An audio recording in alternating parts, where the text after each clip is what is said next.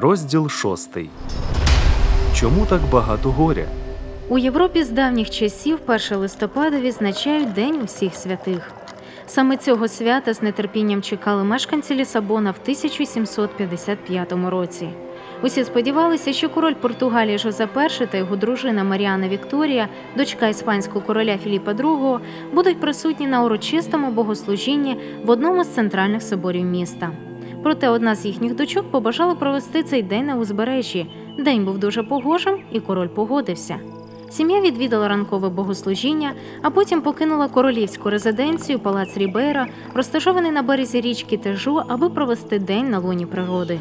Ніхто з королівської сім'ї і не підозрював, що вони більше не побачать свого розкішного палацу, а самі ледве уникнуть загибелі.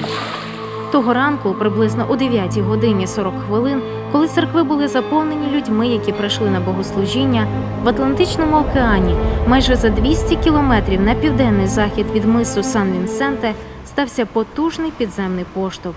Це був один з найсильніших землетрусів, будь-коли зафіксованих в історії. Тепер сейсмологи оцінюють його силу у 8,7 бала за шкалою Ріхтера. Слід зазначити, що за 10 хвилин сталося три окремих поштовхи, а другий з яких був найсильнішим. І хоч часом багато подробиць про той день були втрачені, Лісабонський землетрус 1755 року вважається одним з найбільших природних лих в історії Землі.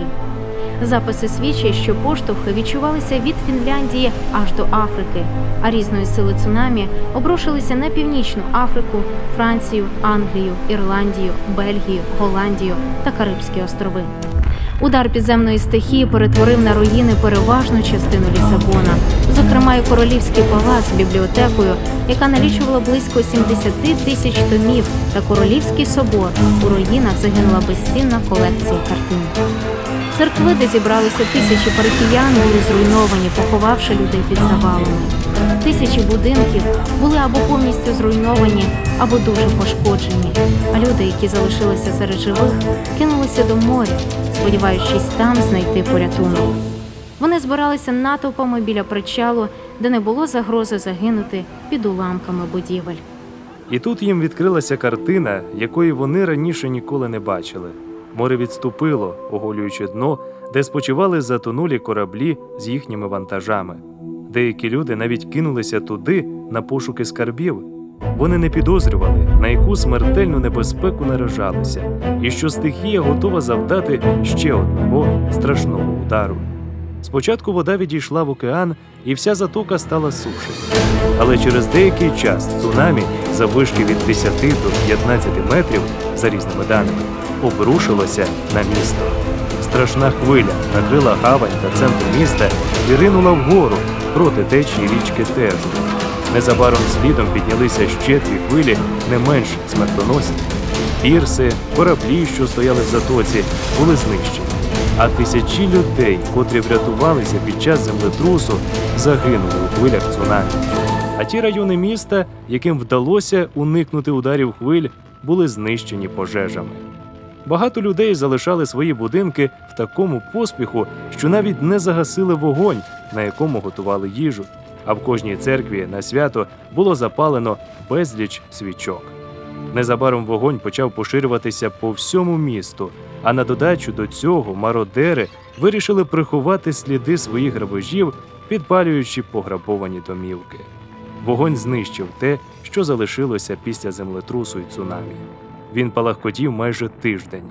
Найбільший у місті королівський госпіталь був зруйнований, згорівши разом з багатьма пацієнтами. Королівська родина вижила в цій катастрофі, але їхній палац був зруйнований. Їм довелося провести день і ніч у каретах без будь-якої охорони та їжі. Пізніше король Жозе І вирішив не відновлювати палац. Для монаршої родини була побудована нова заміська резиденція Важуде, де король і прожив до самої смерті. До листопада 1755 року Лісабон був четвертим за величиною містом у Європі, яке налічувало за різними даними від 200 до 270 тисяч мешканців. Завдяки своєму вигідному географічному розташуванню і торговим контактам це було одне з найбагатших міст. Але після землетрусу становище змінилося докорінно. Унаслідок стихійного лиха загинуло від 30 до 40 тисяч осіб. Пізніше звучали й більші цифри. 75-80% будівель міста було зруйновано. Португалія втратила свою політичну і економічну міць і більше ніколи не змогла здобути їх знову. Але ця подія справила величезний вплив і на мислення людей. До землетрусу жителі Європи мали досить ідеалістичне уявлення про релігію та світобудову. Деякі європейські філософи вважали, що світ тоді був саме таким, яким Бог його створив, найкращим з усіх можливих світів. Інші провідні мислителі сумнівалися в цьому. Але тепер стихійне лихо розставило все по своїх місцях. Безумовно, наша земля не кращий зі світів. З релігійної точки зору здавалося, що для цієї жахливої катастрофи не було жодних підстав. Чимало церковних лідерів продовжували наполягати на тому, що землетрус був свого роду божественним покаранням міста. А їхні опоненти наголошували, що в Лісабоні були повністю зруйновані більшість церков і соборів, а це зовсім не узгоджувалося з ідеєю про те, що Бог послав покарання на місто. Люди по всій Європі стали шукати нові шляхи для розуміння світу, в якому вони живуть. Катастрофи почали вважати результатом дії стихійних сил природи, а не божественними судами. А сам Бог тепер був представлений далеким, стороннім і жорстоким. Учені ж почали більше досліджувати навколишній світ, намагаючись з'ясувати причини землетрусів, ураганів, посух та інших катастроф, які трапляються у світі. Можливо, у нашому житті ми не зіткнемося з такими трагічними явищами, як Лісабонський землетрус, однак повинні усвідомлювати від нещастя не застрахований ніхто, воно може спіткати кожного. Хтось дізнається про страшний діагноз, рак або гепатит, інший переживає втрату близьких, ще інший потрапляє в страшну аварію. Кожен день інформаційні програми передають повідомлення про військові конфлікти, стихійні лиха, техногенні катастрофи, які забирають життя тисяч людей. Звідки ж походять усі ці страждання і печалі? Чому це відбувається з людьми?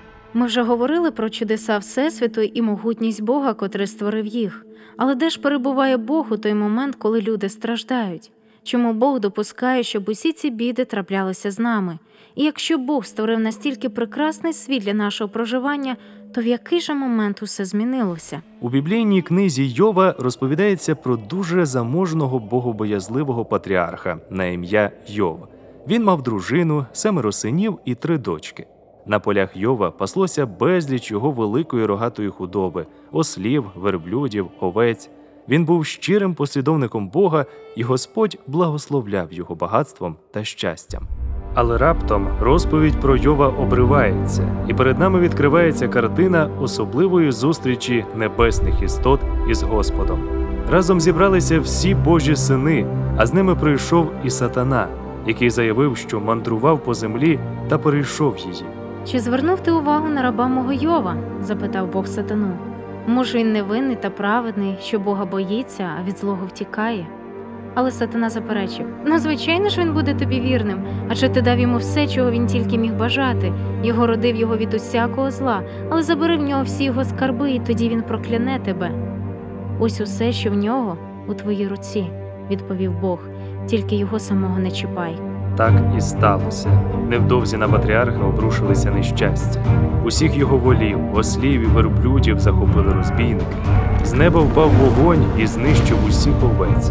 Потім ураган обрушився на будинок, у якому перебували діти Йова, і всі вони загинули. Один день Йов втратив усе дороге для нього. Чи звинуватив Йов Бога в усіх цих жахливих бідах? Ні. Він поголив голову на знак великої скорботи, роздер свій одяг і сказав: Господь дав і Господь узяв, нехай буде благословенне Господнє ім'я.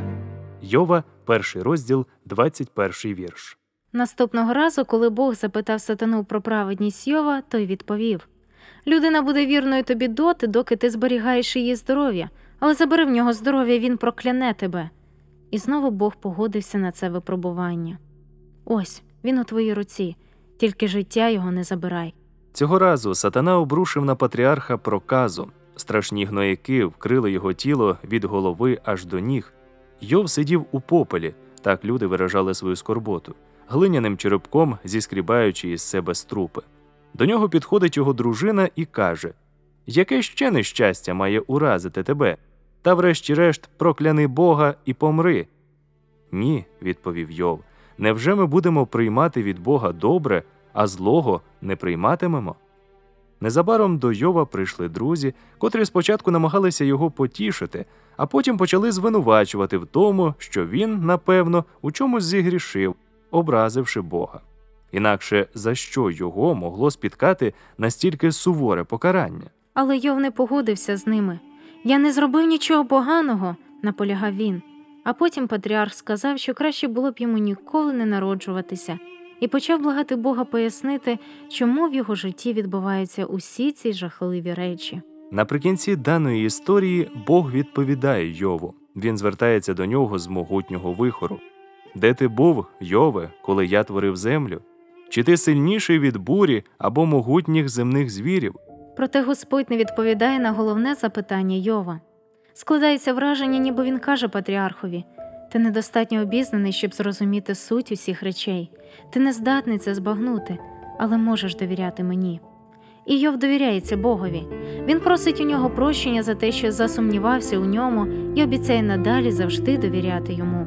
Ця історія закінчується тим, що Бог зцілює і благословляє Йова. Він знову стає шанованим і заможним, навіть багатшим, ніж до того. У Йова ще народилися діти, і він прожив довге життя. Чому ж у створеному Богом світі трапляються жахливі речі? З історії Йова ми з вами можемо зробити кілька висновків. По-перше, Бог не спричиняє лиха, які трапляються в нашому житті. По-друге, за лаштунками світу, в якому ми з вами живемо, відбуваються події, котрі ми не в змозі побачити і зрозуміти. І по-третє, деякі наші нещастя ми не зможемо зрозуміти і пояснити, аж поки Бог не відкриє нам це. А тепер повернемося до біблійної розповіді про творіння. У першому розділі книги буття повідомляється, що Бог створив ідеальний світ. У другому розділі йдеться про те, що людина отримала прекрасний едемський сад для проживання. Їй було доручено назвати всіх тварин. Бог повідомив Адамові та Єві, що їм дозволено їсти всякий плід із дерев Едемського саду за винятком одного. Цей єдиний плід названий плодом дерева пізнання добра і зла. Господь попередив людей, щоб вони трималися від цього дерева якомога далі. Але в третьому розділі розповідається, що Єва підійшла до дерева пізнання добра і зла і почула чарівний голос. Чи Бог наказав не їжте з усякого дерева в раю? Це Змій звертається до неї з дерева. Бог сказав, що ми можемо їсти будь-який плід з дерев у саду, крім плодів з цього дерева, відповіла Єва. Якщо ми з'їмо їх, то помремо. Умерти не вмрете, відповів Змій. Бо вітає Бог, що дня того, коли будете з нього виїсти, ваші очі розкриються, і станете ви немов боги, знаючи добро і зло. Єва стала перед вибором послухатися Бога і коритися йому, чи зробити те, що пропонував Змій. Вона вирішила скуштувати заборонений плід, і Адам також приєднався до неї у своїй непокорі Богові. Саме відтоді все докорінно змінилося на землі. Цей момент ми називаємо гріхопадінням, а за лаштунками цієї події також відбулося щось особливе. У книзі пророка Єзекіїля йдеться про ангела, який згрішив, зрадивши добро і світло.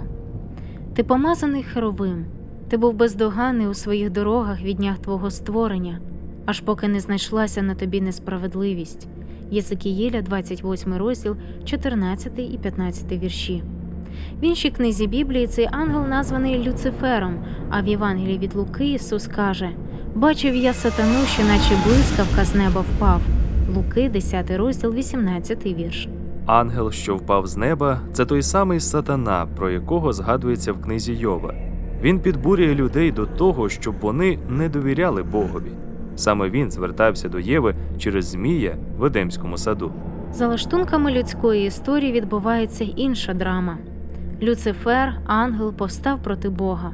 Він прагнув зайняти місце Бога. Природна людська реакція на повстання негайно і рішуче придушити його. Але Бог цього не зробив. Чому? Можливо, хтось вважає, що Бог не придушив повстання, бо не володів достатньою силою для його знищення. Проте Біблія повідомляє, що Бог сам створив Люцифера як прекрасного, досконалого ангела, тому його знищення аж ніяк не було важкою справою. Чому ж Бог не знищив Люцифера?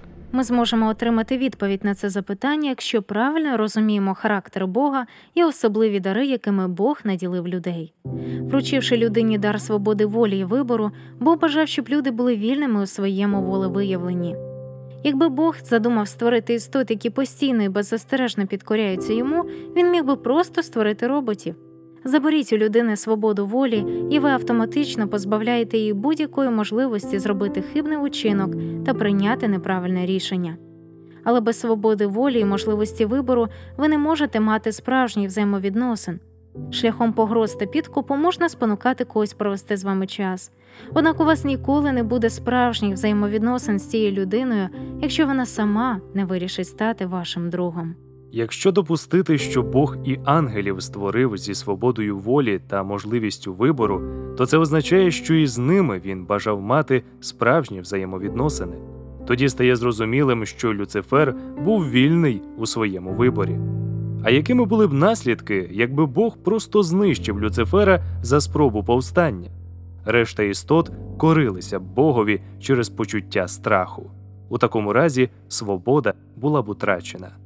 Тому Бог вигнав Люцифера з небес. Сьогодні він відомий усім як ворог, диявол, сатана. І в Едемському саду саме він підбурював Єву засумніватися в Богові та приєднатися до повстання проти Творця. Коли люди прийняли рішення повстати проти Бога, усе змінилося. Господь попереджав їх, що споживання забороненого плоду приведе їх до смерті. Так і сталося. Саме відтоді смерть стала невід'ємним закінченням життя на нашій планеті.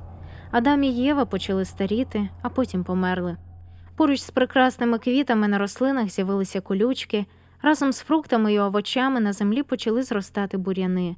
А ми замість довгого, здорового життя отримали хвороби, біль і смерть. Що міг зробити Бог? Невже не було жодних варіантів зберегти свободу волі і водночас покласти край нескінченній низці страждань і смерті? Вихід був, існував план, і в наступному розділі ми поговоримо про це. Радіо Голос надії. Завжди поруч. Завжди поруч.